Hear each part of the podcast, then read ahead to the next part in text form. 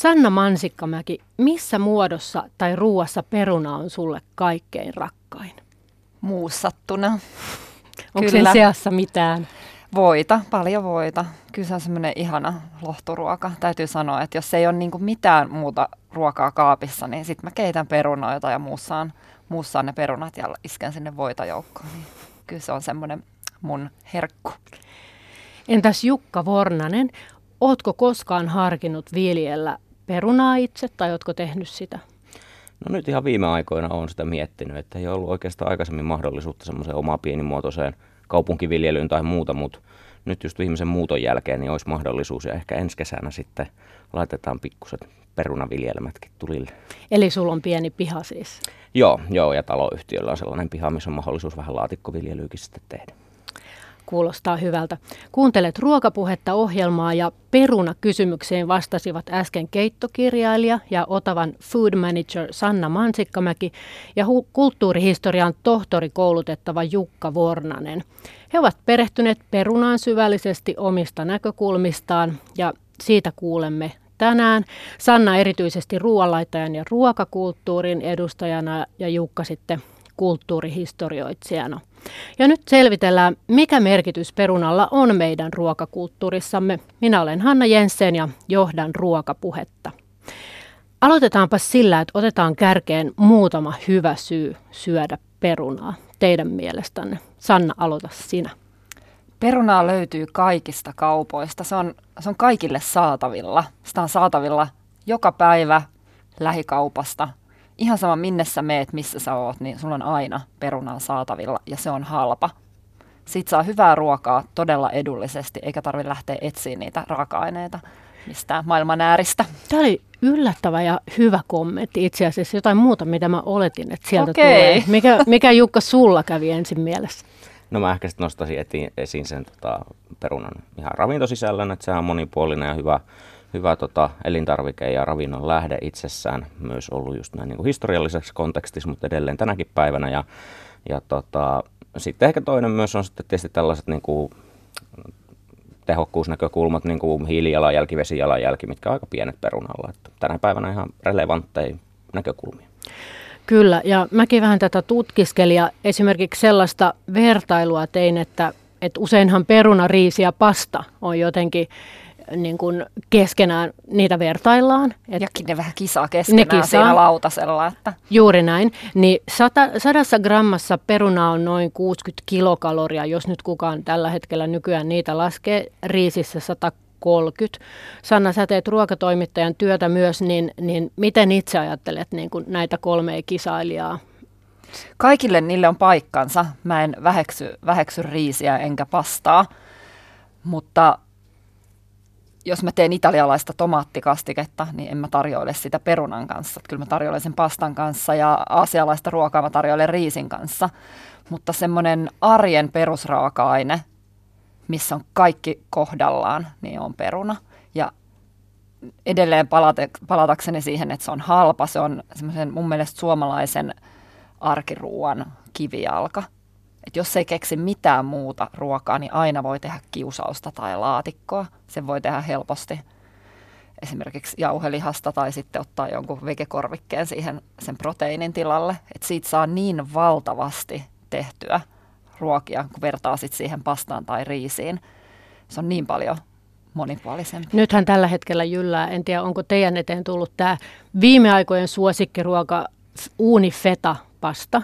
Ja, ja tota, tänä aamuna sitten jo käytiin keskustelua siitä, että kyllä senkin voi tehdä perunan kanssa. Että jos on vaikka keitettyjä perunoita jäänyt yli ja laittaa uuni ja uuni, uunifeta feta siihen päälle, niin niitä sekoittamalla, että sekin toimii. Jotenkin tuntuu, että se peruna muotoutuu aina, jopa makeaan. Siis ootko sä, Sanna, kehittänyt makeita? Kyllä joo, varsinkin ne perunamuusin jämät. Niin mitä ne sopii kakkuihin. Tehdä? Esimerkiksi kuivakakkuihin, ihan semmoinen niin kuin vähän sokerikakkutyyppinen, mihin tulisi vaikka sitruunan kuorta laittaa vähän sinne taikinan joukkoon, niin heittää sinne, tekee niin kuin perussokerikakun ja vähän korvaa niitä jauhoja perunamuusin jämillä. Sitten tulee ihan taivaallinen, taivaallinen semmoinen kuivakakku. Ja kuivakakuthan on nyt uudessa nousussa, että tota, ei muuta kuin perunakakkuja tekemään. Tiesitkö tämän, Jukka? No en tiennyt, en tiennyt ihan uutta, uutta, uutta, uutta tietoa. Kyllä. En minäkään. Tämä oli hyvä. Peruna on siis myös gluteeniton, kolesteroliton ja lähes rasvaton. Ja vitamiineja, C-vitamiinia, siinä on kaliumia, antioksidantteja, paljon flavonoideja, eli kasvissa esiintyviä yhdisteitä, jotka ehkäisevät esimerkiksi syöpää. Ja sitten iso osa ravintoaineista sijaitsee niiden perunoiden kuorissa. Mitä niistä kuorista voisi tehdä vielä? Voi hyödyntää koko. No mun mielestä se peruna pitäisi syödä enemmän kuorineen. Eli niitä kuoriperunoita pitäisi tarjota. Eli silloin sä, silloin sä söisit sen kuorenkin. Ja sitten tietysti, jos sä haluat kuoria sen perunan ja tehdä keitettyä perunoista, niin niistä kuorista voi tehdä vaikka sipsejä.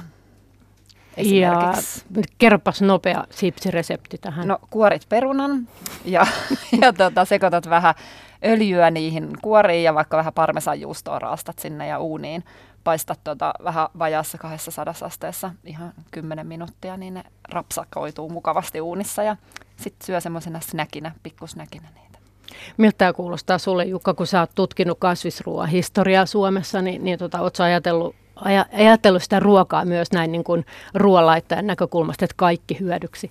No joo, siis totta kai, ja varsinkin ehkä jos miettii sellaista sitten viimeisen viidenkymmenen kuudenkymmenen vuoden aikana käytyy keskustelua ja kehitystä peruna ympärillä, niin onhan nämä tavallaan tietyllä tapaa mielenkiintoinen juttu, just nämä kuoret, että, että, että osataanko perunaa kuoria ja jaksetaanko sitä kuoria mm. ja minkälaisessa muodossa saadaan ja valmistetaan, niin aika paljon siitä on itse asiassa keskusteltu, ja vähän ne on nähty sellaisena ne kuoret pikkusen niin kuin riesana tai vaivana, niin, vaikka ne oikeasti voisi olla niin kuin tosi hyvä osa sitä ruoanlaittoa. Silloin ennen vanhaa, silloin historian kaukaisina aikoina, niin tuskin sitä edes kuorittiin. No sekä että, sekä niin. että mutta, mutta et, tota, tämä on jotenkin ehkä korostunut, tämä kuoriin liittyvä tämmöinen vaivalloisuus. Sama kuin appelsiinin kuorimiseen, siitä käydään kanssa keskustelua. Ja, mm. ja ehkä perunan kuoret, jos nyt miettii, että koetaanko me, että, ne on, että perunan kuori on hyvä, vaikka keitetyn perunan kuori, niin jotenkin tuntuu, että se kyllä se uunin kautta käyminen tekee siitä herkullisempaa siitä kuoresta. No kyllä tekee. Kaikki, mikä käy uunin niin. kautta, aina parempaa. No entäs sitten vielä mainitsit, Jukka, tuosta hiili- ja vesijalanjäljestä, niin oletko niin kuin tutkinut tätäkin asiaa, aspektia näiden kasvisten suhteen? No sillä lailla yleisellä tasolla, mm. mutta kyllähän se on siis huikean paljon pienempi perunan, perin, perunan äh, hiilijalanjälki esimerkiksi kuin hyvin monen muun kasvisvaihtoehdonkin, että, että se on kyllä siinä mielessä äh, ansaitsisikin ehkä jonkinlaista äh, arvon palauttamista peruna mun mielestä ruokapöydässä nyt näistä ajankohtaisista näkökulmistakin lähtien, että, että se, on, se on kyllä iso etu perunassa. Ootko sä, Sanna, viljely itse perunaa, Jukka suunnittelee sitä? Sama juttu, ämpärissä on kokeillut. Mutta mitä sulla tapahtui, mikä meni no, pieleen? Joo. En mä ikinä kotona kastelemassa. Sitä ämpäriä pitää sitten, kun siellä ei ole sitä luonnollista maan, maan kosteutta, niin kyllähän sitä pitää hoitaa. Et, mä oon tuolla kaupunk- saaristo... Kaupunkilaisena niin se on, se on vähän hankalaa, jos ei ole pientä maaplänttiä. Että. Totta. Mä oon tuolla saaristossa kasvattanut sillä tavalla, että mä laitan turpeeseen ne. Että siihen tulee semmoinen katekangas alle ja sitten turvetta parikymmentä senttiä ja sitten sinne tulee nämä, yleensä on ollut nyt siikliä, koitettu vähän Timo, Timoa ja Annabella ja tämän tyyppisiä ja, ja niistä tulee ihan semmoisia kuin pieniä helmiä. Ne, mutta se turve pitää joka vuosi vaihtaa, että kerran ajattelin, että tämmöistä vähän sekoitusta, mikä oli tietenkin virhe ja sitten se peruna kärsi siitä. Mutta todella helppoa, sopii tällaisellekin, joka ei ole nyt lapsesta asti viljellyt. Ja... Joo, peruna on kyllä varmaan yksi helpoimmista, että kyllä se tuottaa sitä he- hedelmää sieltä ja mikäs on sen mukavampaa, tiedätkö, kun se itse kasvatettu peruna, niin nostaa sen maistuu. Ei muuten niin varmaan hyvällä. Loppujen lopuksi tule halve, halvempaa perunaa kuin no ka- kaupasta ostettua. Sitä on miettinyt. Tämä ei. Hinta on muuten hyvä, mm-hmm. hyvä asia, mistä olisi kiva keskustella. Toi on totta, ja, mutta sitten toisaalta ehkä just siihen hintaankin liittyen, niin eihän se välttämättä, jos miettii, että miten perunaa saisi taas kiinnostavammaksi ja miten se suosio kasvaisi, tai itse asiassa ehkä jo tällä tavalla tällä hetkelläkin kasvaa, niin myös se tavallaan yhteyden palauttaminen siihen omaan ruoantuotantoon ja se pienimuotoinen ehkä kaupunkiviljely ja sen tyyppinen. Mikä mua kiinnostaisi, niin jotenkin just kokeilla niitä eri lajikkeita ja laittaa niitä tulee ja niin kuin lähtee vähän sellaiset, että saisi semmoista pientä ruokahifistelymeininkiä ja sellaista itsekasvattamisen niin kuin sellaista tunnelmaa siihen mukaan sitten kanssa. Pakko myöntää, että mulle se hifistely tuli jo sit siitä, kun menee nostamaan sen perunan ja, ja niin kun todella on tehnyt jotain itse, niin se on ihana tunne. On se. On se. Entäs sitten? Me, me ollaan nyt puhuttu tästä positiivisesti ja me siellä, niin kun halutaan perunaa arvostaa, sitä on helppo viljellä, niin kaikki eivät kuitenkaan ajattele sillä tavalla. Ja Sanna, sä oot nyt varsinkin ainakin niin kuin ruokakulttuurin näkökulmasta varmastikin törmännyt sitten siihen, että sitä perunaa myös kaihdetaan. Niin millaisia, millaisia niin kuin kommentteja, väitteitä sä näet työssäsi? No, varmaan suurin ryhmä on sellaiset hiilarikammoset, vähän hiilihydraattisen ruokavalion noudattajat, jotka ei halua perunaa lautaselle.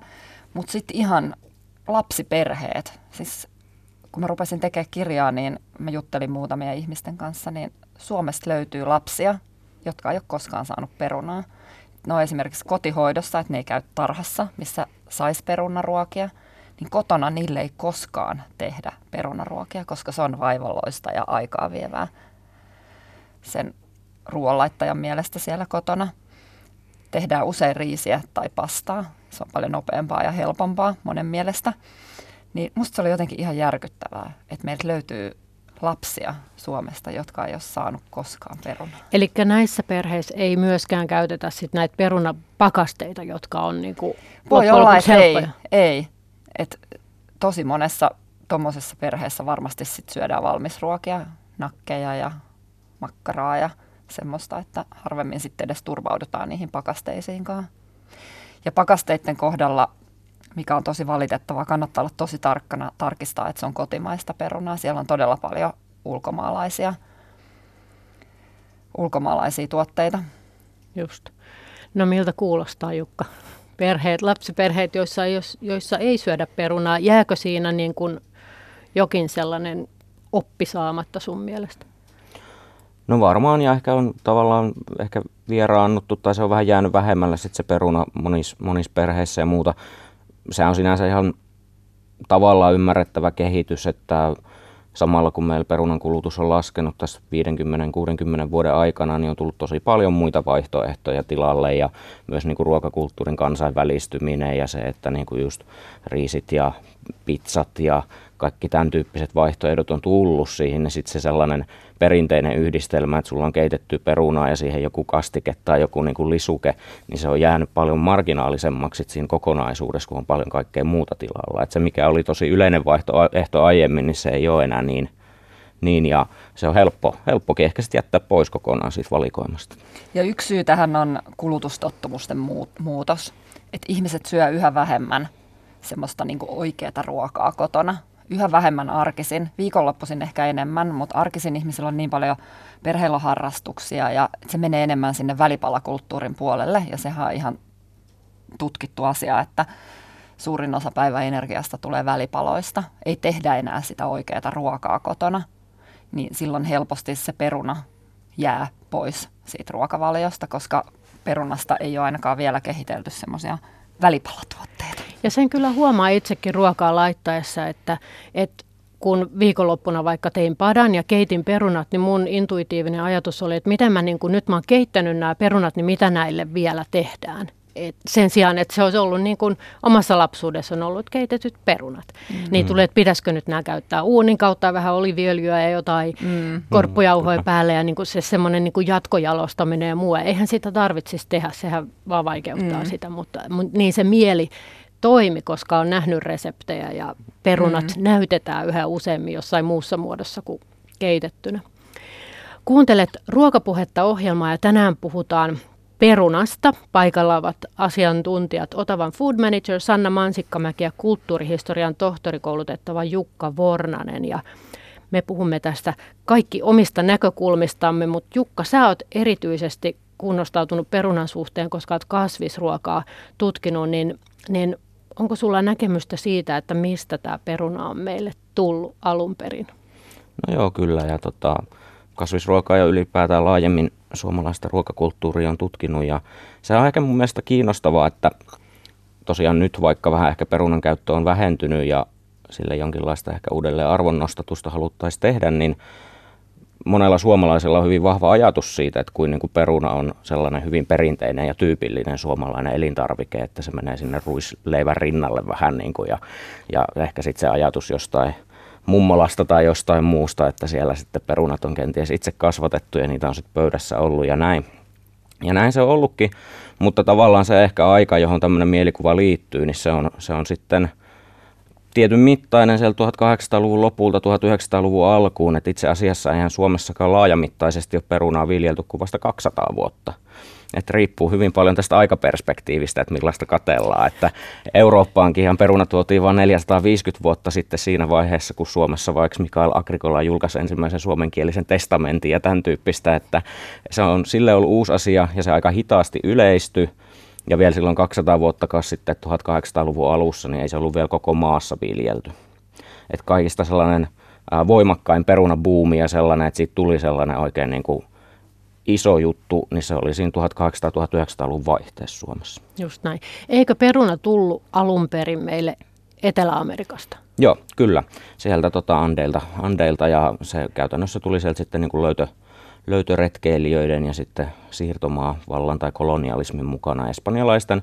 Englantilaisten se on itse asiassa vähän kiinnostavaa silleen, että ihan tarkkaan ei tiedetä, että kenen laivassa ja minä vuonna se sieltä sitten tuli. Että espanjalaisia on ehdotettu. Espanjalaisia on niin ehdotettu, mutta toisaalta välillä sitten englantilaisetkin on sanonut, että se olivatkin he sitten ja muuta, mutta kyllä se nyt tällä hetkellä se äh, niin kuin todennäköisin tieto on se, että espanjalaiset ja että se itse asiassa tuli niin kuin Kanarian saarten kautta, että kun sitä käytettiin sellaisena välietappina sitten Etelä-Amerikkaan, kun kuljettiin, niin sitten ensin ruvettiin Kanarian saarilla täällä päin sitten viljelee ja sitten se rupesi pikkuhiljaa sitten myös Euroopassa sitten. Ja Kanarian saarellahan on tosi voimakas perunakulttuuri. Mä sitä on miettinyt, että, että voisiko se sitten johtua siitä, että, että jos se kerran on niin kuin ensimmäisenä ehkä sinne tullut, niin oletko sä Sanna tutkinut Kanarian saarten ruokakulttuuria? Joo, ruokakult... kirjastakin löytyy ne, ne klassiset Kanarian saarten reseptit. Eli siellähän muutama saa niitä batatas bravas ja sitten sit ne ryppyperunat, mitkä keitetään siinä tosi tiukassa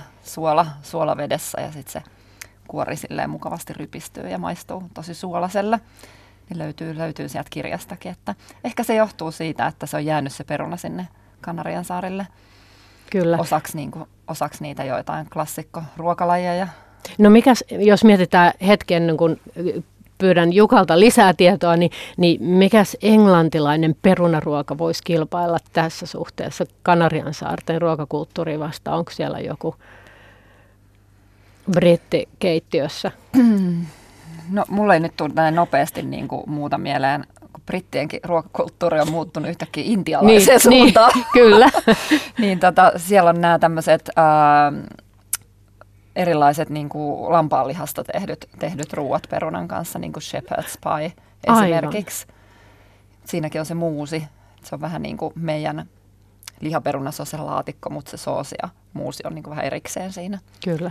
Ja tässä, kun me ollaan ruokakulttuuriohjelma, niin meillä tietenkin nämä tieteelliset faktat ovat ruoka, ruoka-annoksia. Että katsotaan, kumpi näistä nyt voittaa. Mutta, mutta tota, espanjalaiset siis kävivät siellä myöskin ryöstöretkillä. Ja sittenhän myös sanottiin, että, että kun sitten seilattiin takaisin, niin on syönyt per, perunaa ja sai C-vitamiinia. Keripukki ei vaivannut. No se on ollut yksi, yksi, yksi siinäkin tilanteessa ja myös myöhemminkin tämmöisissä niin kuin pula-aikoina ja muuta, niin kyllä sitä sitten lääkärit suositelleet, suositelleet just tästä näkökulmasta sitä perunan käyttöä. Pelättiinkö sitä perunaa täällä meillä ensin? Miten siihen suhtauduttiin, kun se tuli?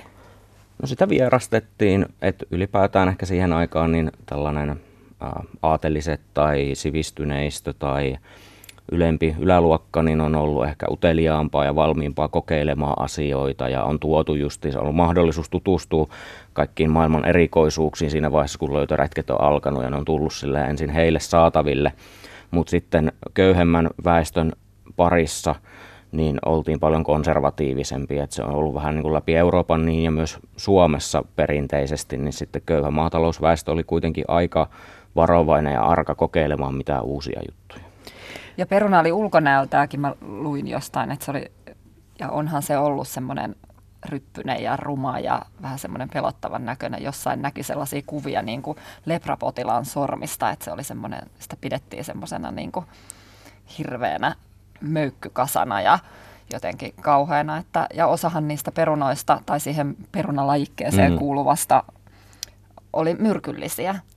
Et varmasti siellä oli joukossa ennen kuin sitten löydettiin ne sopivat lajikkeet, mitkä on niin kuin ruokakäyttöön syömiskelvollisia, niin siellä varmasti oli niitä, että joistain perunalajikkeista saattoi tulla hirveitä vatsakipuja ja sairauksiakin. Kyllä, kyllä. Ja sitten tavallaan just sen, kun joku asia oli uusi ja vähän vieras, niin jos siihen liittyi sitten tämän tyyppisiä tarinoita ja kierti sitten huhuina tai juoruina, niin niihin sitten aika helposti uskottiin, että se nosti sitä kynnystä niihin kokeiluihin, kun oli tämän tyyppistä tarinaa liikkeellä.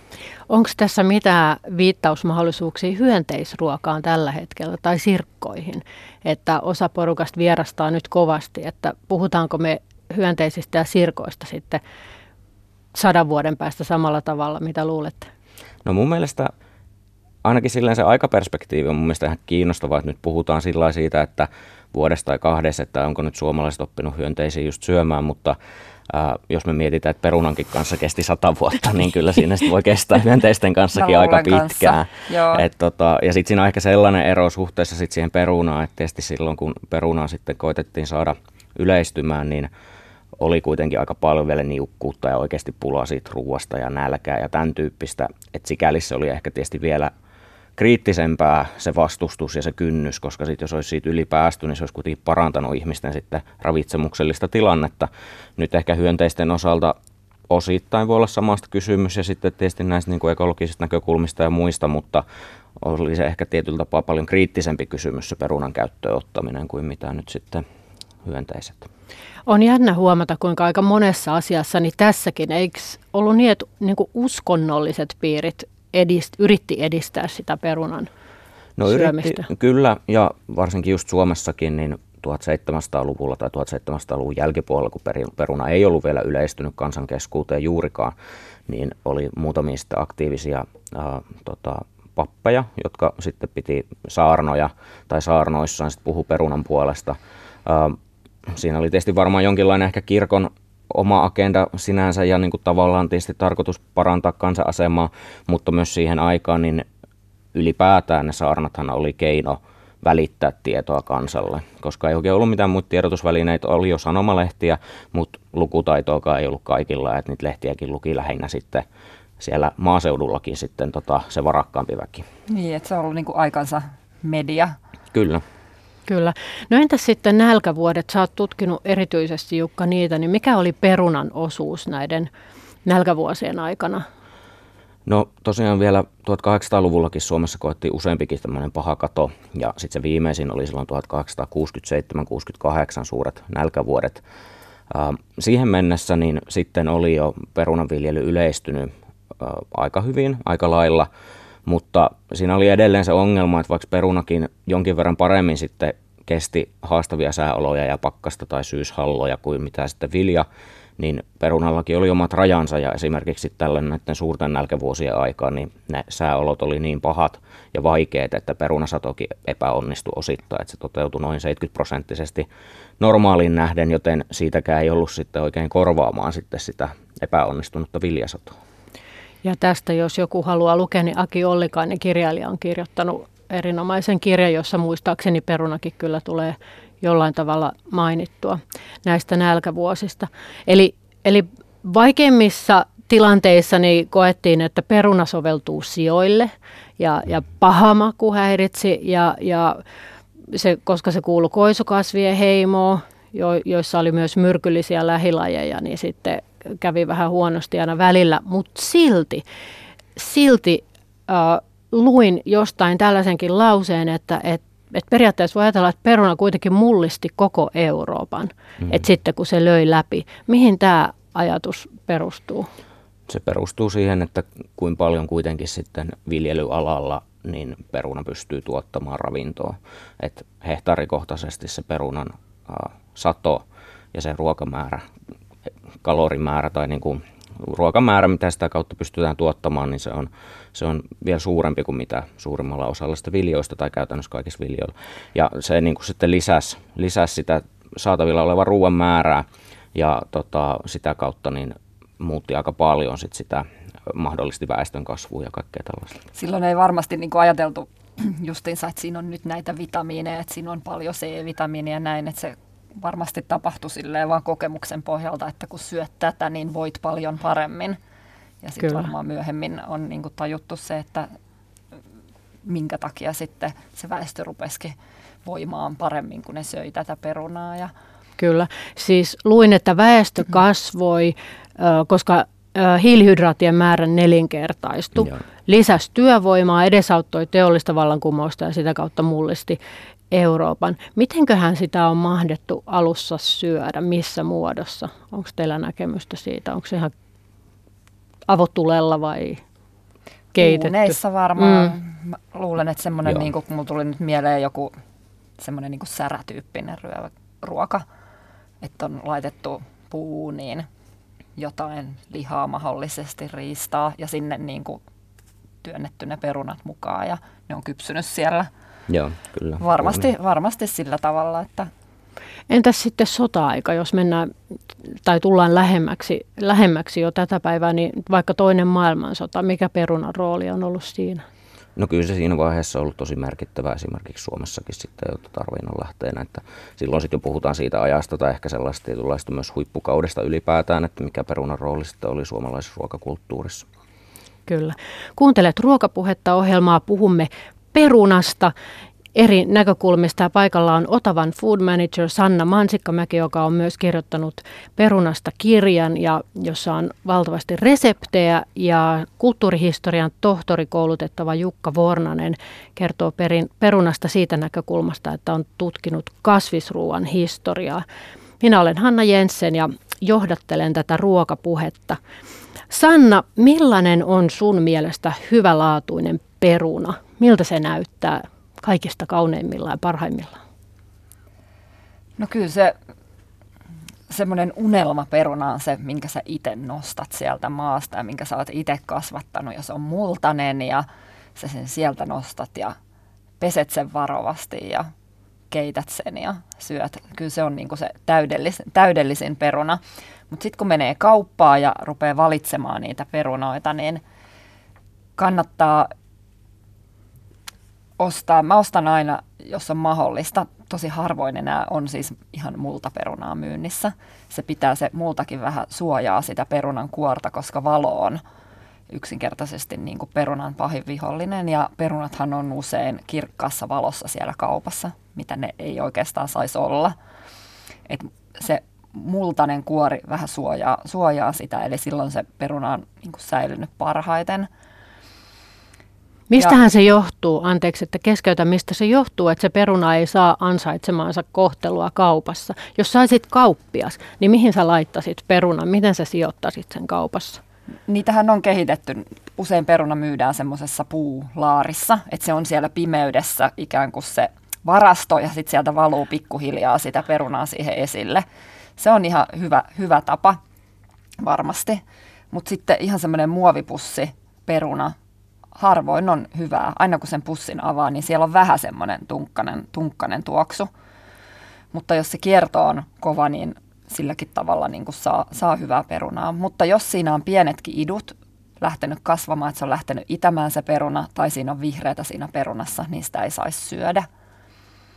Eli, onko eli, sellaisia vielä myynnissä? Oletko sä nähnyt, että niin pitkälle? No, jos ko- ostat kotiin peruna ja unohdat sen vaikka sinne, sinne kylmälokeroon, niin se rupeaa aika nopeasti keväälläkin lähtee, lähtee sitten itämään, niin semmoiset perunat ehdottomasti niin kuin pitäisi heittää sitten pois. Missä sä säilytät sun omat perunat kotona? No mulla ei ole perunakellaria tai mitään sellaista, mutta tota, ihan siellä vihanneslokerossa, pimeässä, niin kuin semmoisessa ruskeassa paperipussissa ne säilyy kaikkein parhaiten. No mitäs sitten teidän näkökulmasta nyt alkaa Suomikin muuttuu sillä tavalla, että me ei enää puhuta pelkästään perunasta, vaan me puhutaan jo nimikkeiden kautta tai puhutaan siiklistä. Siikli niin, saattaa olla lajikkeista kaikkein tunnetuin, mutta onko tässä tapahtumassa nyt muutosta? Et ollaanko me tulossa vielä tietoisemmaksi siitä? Ollaan. Että... Et se on muuttumassa nyt pikkuhiljaa ja mä luulen niin kuin osaltaan mä puhun tuossa kirjassa tosi voimakkaasti siitä, että pitäisi puhua muustakin kuin kiinteästä perunasta ja jauhosesta perunasta ja yleisperunasta, vaan puhuttaisiin enemmän niistä lajikkeista ja tuotaisiin tietoisuuteen, että mikä lajike sopii minkäkinlaiseen laiseen ruokaan. Että joo, kiinteä sopii hyvin kiusaukseen, jauhonen sopii muusiin, mutta tuotaisiin niin kuin, mentäisiin vielä pykälää eteenpäin, niin tuotaisiin niiden lajikkeiden nimiä sinne kauppoihin esille. Ja nyt on pikkuhiljaa tullutkin, että siellä lukee, että tänä aamuna kun mä kävin kaupassa, niin mä huomasin, että, että siellä oli kauppias niin kuin nostanut sen lajikkeen nimen ja siihen oli printattu A neljä, missä luki, että tämä sopii hyvin kiusaukseen ja sitten siinä oli annettu vielä reseptikin sillä, että se viedään niin kuin jo pidemmälle siellä kaupassa ja kaikkien pitäisi tarttua tähän, että ei pelkästään ne liikennevalot, se punainen, jauhonen ja keltainen yleisperuna ja vihreä, vihreä kiinteä, vaan kerrottaisiin niistä lajikkeista ja musta on kauppiaan tehtävä kertoa. Mitäs Jukka?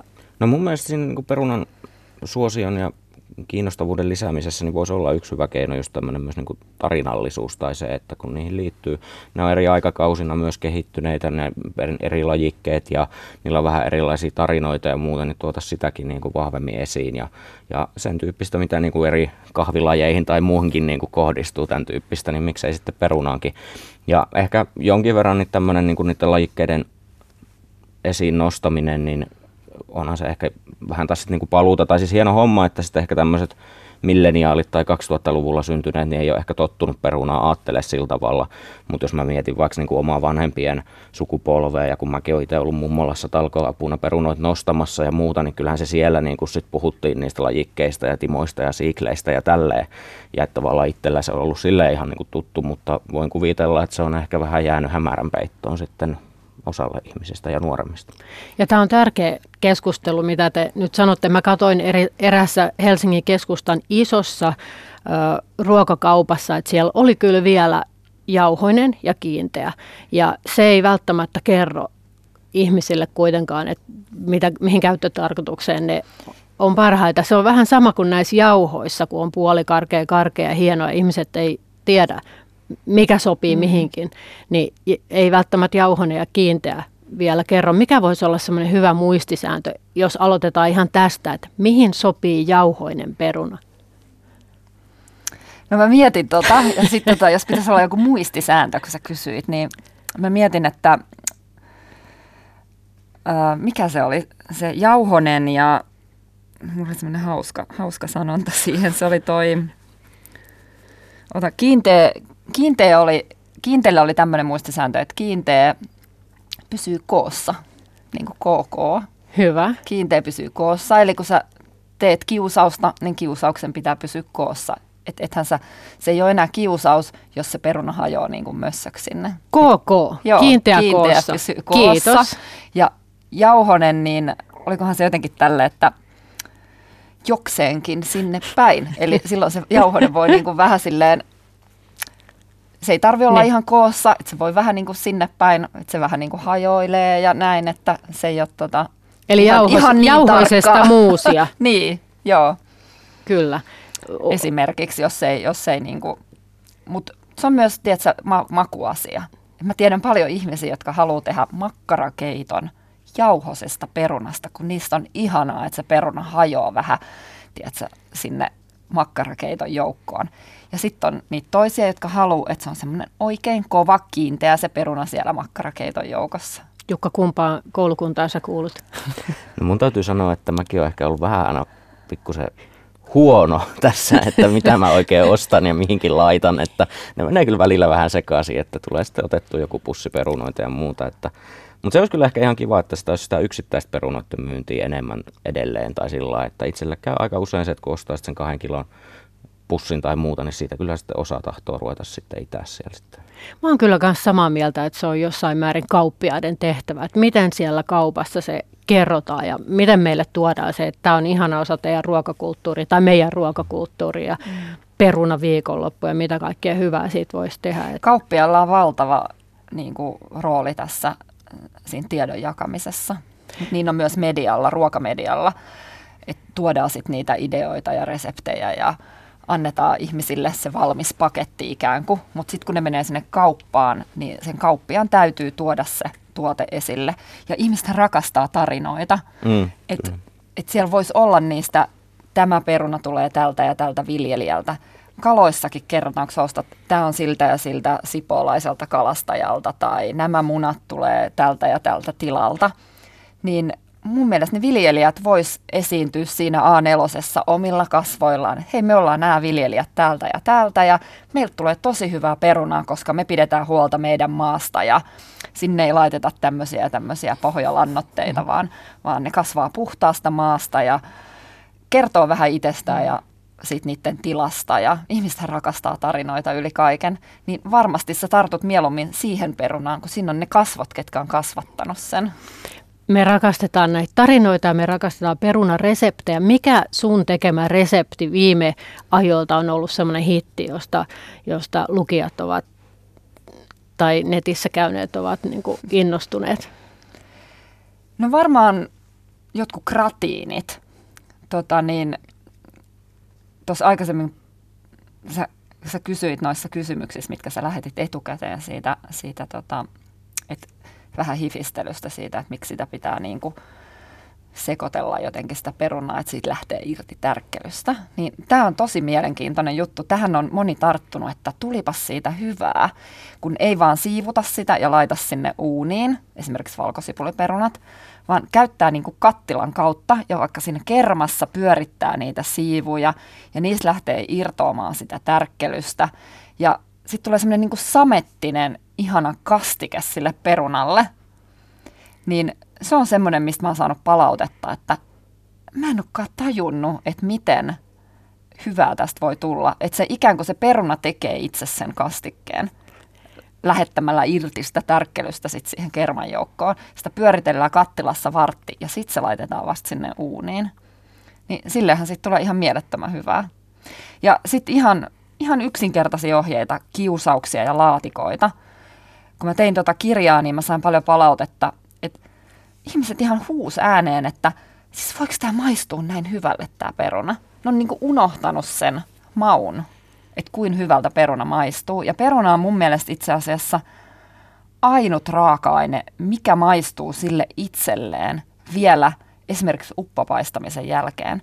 Kun sä mietit jotain sipsejä tai jotain krokette, perunakroketteja, mitkä sä uppopaistat niin kuin paljossa rasvassa.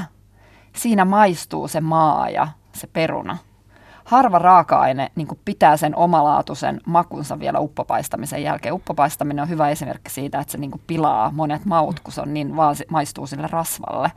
Mut peruna säilyttää sen semmoisen perunamaisen maun. Et sen takia niin kuin esimerkiksi perunasipsit on vaan yksinkertaisesti niin suosittuja, kun ne maistuu sille perunalle. Onko ne sun mielestä parempia ne perunasipsit ruokatoimittajana kuin juuressipsit? On, on, on. on. Jukka, ootko sä itse kiinnostunut näistä lajikkeista vai seuraatko sä tätä perunan elämää niin kuin enemmän historioitsijan näkökulmasta?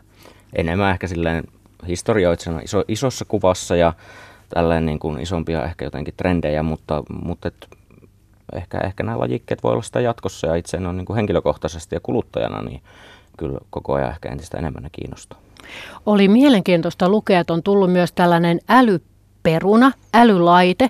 Luin Perunan ystävät ry:n Kuumaperuna-lehdestä. Tämä oli itse asiassa vuodelta kaksituhattaviisitoista tämmöisestä ylivieskalaisesta keksinnöstä, eli siis Gore-Tex-kuorinen perunan näköinen mötikkä, joka seuraa perunan matkaa siemenestä perunapussiin ja siis se mittaa näitä viljelyolosuhteita, varastoolosuhteita ja kuljetusolosuhteista ja lähettää sitten sen datan pilveen. Ja kolme D-kuoria ja niin päin pois. Ja siinä oli hienot aukot, joista se ilma kulki sisään ja ulos. Ja, ja tota, musta se oli aivan jotenkin niin kuin hillitöntä, että sinne maahan sitten niin kuin lisätään mukaan tällainen niin kuin älylaite. Onko sä törmännyt, Sanna, tähän sun kirjaan? No mä en ole, tää oli mullekin, mä en ollut kuullut tällaisesta. Musta on niin kuin hieno juttu ja musta on ihanaa, että, että sitä tommosia asioita mietitään ja tutkitaan. Ja, ja varsinkin se maaperä ja kaikki tämmöinen, niin se on varmasti, mä luulen, niin kuin se tulevaisuuden juttu, että mitä siellä tapahtuu siellä ihan siellä niin kuin ne ensimmäiset hetket, kun siitä perunasta lähtee, siitä siemenperunasta lähtee kasvamaan sit lisää niitä mukuloita. Ja toisaalta ei voi, eikä kadehtiminen näiden perunaviljelijöiden arkea, jos miettii millaisia niin kuin säävaihteluja nyt tulee. Puhuttiin tuosta nälkävuosista, mutta ihan vuosi kaksituhattaseitsemäntoista oli perunalle kauhea. Muistan, kävin silloin eräällä perunatilalla ja, ja tota, tai sen vuoden lopussa ja silloin ilmastonmuutos, tai puhuttiin, että se, nyt se oikeasti näkyy ja Atlantilla pyöri hurrikaaneja, joiden hännät viisti sitten Pohjolaa ja, ja viljelijä kertoi näin, että, että jo kevät oli kylmä ja sitten päälle itski kylmä ja sateinen kesä, peruna ei kasvanut. Ja sitten kun loppukesästä nousi myrsky, niin, se, niin hernekin meni lakoon niin maata myöten, ettei sitä pystynyt enää puimurilla nostamaan. Ja sadosta jäi melkein puolet maahan. Ja hän sanoi, että sinä vuonna perunat luulivat, että kesällä oli tullut talvi. Ja se oli aika kovaa luettavaa, ja kun ymmärsi, tai keskusteltavaa, ja kun ymmärsi, että et tota, kuitenkin ihmisten elannosta kyse, niin, niin huolettaako teitä ilmastonmuutos perunan suhteen? Kyllä se varmasti jonkin verran ehkä huolettaa, että nämä jos tämmöiset ääriolosuhteet sitten lisääntyy. Mutta toi on mun mielestä mielenkiintoinen näkökulma ehkä tässä se, että kyllähän meillä just vuosittain sadot edelleenkin vaihtelee ja saattaa olla tällaisia ongelmia, joita on ollut sataviisikymmentä vuotta sitten tai sata vuotta sitten. Mutta silloin niistä uutisoitiin ja niistä tiedettiin ihan eri tavalla, koska ei ollut oikein mitään, millä olisi hirveästi voinut sit sitä korvata. Sitten se oikeasti näkyy siellä ruokapöydässä. Mutta kun tänä päivänä sit ihmiset, sit sitä tulee paljon enemmän sitä ruokaa ulkomailta ja muuta, että mä en tiedä, se on ehkä vähän haastava asetelma just maanviljelijöillekin, että kuinka laajasti suomalaiset enää ymmärtää, että milloin on hyvä vuosi ja huono vuosi ja tällä tavalla, ja että kuinka vakavasti se otetaan myös sitten ne ruoantuotannon kriisit, kun se ei enää sit samalla tavalla siellä kaupan hyllyssä tai omassa ruokapöydässä välttämättä näy suoraan. Erittäin hyvä pointti. Sanna, jos mennään vielä nyt tähän perunaan lautasellamme, niin miten keitetään täydellinen peruna? Sellainen, joka on kuin samettia ja silkkiä lopuksi, joka ei lohkee ennen aikojaan. Mm. Onko siihen joku? No siihen on yksi, yksi vinkki, eli älä keitä täysillä. Eli ei semmoista hullusti pomppailevia perunoita siellä kattilassa, koska silloinhan ne hajoaa. Mitä voimakkaammin me siellä niin kuin pomppii ja lyö itseensä toisiaan vasten ja liikkuu, niin sittenhän ne hajoaa yksinkertaisesti. Se on ihan selke- selkeä juttu. Eli, eli pitää sen veden just ja just kiehuvana. Vaikka se näyttää siltä, että se ei kiehu, niin kyllä ne siellä kypsyy. Eli sitten vaan usk- täytyy uskaltaa kypsennysaikaa pidentää. Joo, ja kyllä ne kypsyy. Ei, ei sitä edes tarvitse pidentää. Ne kypsyy siinä just kiehuvassa vedessä. Se on tarpeeksi kuumaa se vesi silloin. Eli ihmiset tekee usein sen virheen, että et tota niin, sitä kiehutetaan niin kovaa ja sitten ne hajoaa ne perunat sinne. Mutta sitten on myös niitä semmoisia herkempiä perunoita, niin kuin vaikka otetaan puikulaperuna esimerkiksi, mikä on siis todella jauhonen. Sehän hajoaa tosi helposti keitettäessä. Niin mulla on semmoinen hyvä vinkki, miten siitä saa vieläkin parempaa ja sitten se pysyy vielä kasassa, niin kypsentää sen uunissa. Siis mä teen jopa muusin joskus uunissa. Eli laittaa ne perunat uuniin kypsymään kuorineen ja pitää niitä siellä niin kauan, että ne on kypsiä. Sitten ottaa uunista, halkaisee ja kaapii sen perunan sisuksen kulhoa ja muusavoin kanssa. Siihen saa ihanan maun ja uunihan tekee kaikesta yksinkertaisesti vaan parempaa. Ja silloin ne pysyy kasassa. Et, et, se on musta hauska tapa kypsentää esimerkiksi puikulaperuna niin uunissa. Tai sitten laittaa suolapedille, silloin se kuori saa sen ihanan suolaisen maunkin siihen. Ja ne pysyy kasassa. Ja jos tekee kuorineen, niin sitten niistä kuorista sipsejä. Vaikka, e- joo. Niin? Kyllä. No mikä sitten on turhaa kikkailua perunalla? Onko sulla tullut semmoisia reseptejä vastaan tai ideoita, jotka, joita sä et hyväksy? Sä ajattelet, että tämä on liikaa, tämä on turhaa. No ei oikeastaan. Mä oon ollut enemmänkin iloinen siitä, miten ihan siis huippuravintoloissa näkee yhä useammin perunaa lautasella. Eli ihan nyt parin viime vuoden aikana niin on tullut, no nyt pääasiassa mä syön ravintoloissa Helsingissä, niin ihan muutamia ravintoloita, niin äh, Kareliassa oli tänä talvena, oli, oli niin kuin haukea ja perunaa muutamalla tavalla siinä lautasella ja oli muusia ja keitettyä. Ja sittenhän on Chapterissa on se perunamuusi, mitä ihmiset käy siellä syömässä ja kuvaamassa. Se on niin kuin semmoinen Instagram-hitti, se Chapterin perunamuusi. Mitä siinä on erikoista? Se on vaan niin ihanan sileä ja siinä on varmaan tosi paljon voita. Eikö Turussa muuten ole jonkin sortin perunafestaritkin? Jukka, siellä on Neitsyt perunafestivaali. Neitsyt perunafestivaali, joo. Että siellä on tota, kaupungin ravintolat sitten niin kokoontuu yhteen ja pieni, pienistä kojuistaan sitten tarjoaa erilaisia peruna, perunaruokia sitten uudesta perunasta. Sehän kuulostaa parhaalta mahdolliselta on. Perunan promoamiselta. Kyllä joo, ja se on tosi kiva tapahtuma kyllä kaikin puolin. Mut meidän pitäisi nostaa sitä perunaa muulloinkin tolla tavalla hehkuttaa kuin silloin uuden perunan, varhaisperunan aikaan. Et meillä on se varhaisperunafestivaali, silloinhan perunaa niin kuin sen, sitä näkyy toreilla ja joka paikassa ja puhutaan, että nyt ne tulee, nyt ne tulee. Se on niin kuin parsa-aika Euroopassa, mutta se perunan makuhan kehittyy, mitä pidemmälle syksy menee ja tulee talvi, niin pitäisi olla semmoisia perunaviikkoja mun mielestä talvellakin.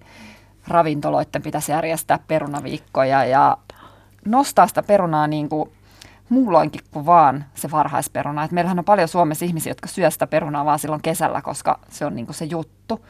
Mutta se maku muuttuu siinä kuukausien saatossa, kun se on nostettu ja sitten sitä varastoidaan ja sitten tulee se talviperuna. Jos meillä on bliniviikot, niin meillähän niin. voisi olla röstiperunaviikot. Röstiviikot ja aivan tämmöisiä, kyllä. Mitä niitä perunaviikkoja voisi olla? Voisi olla siis röstiperunaviikko vai menisikö meille sitten, innostuttaisiko me itse, jos olisi vaan puhdas perunaviikko?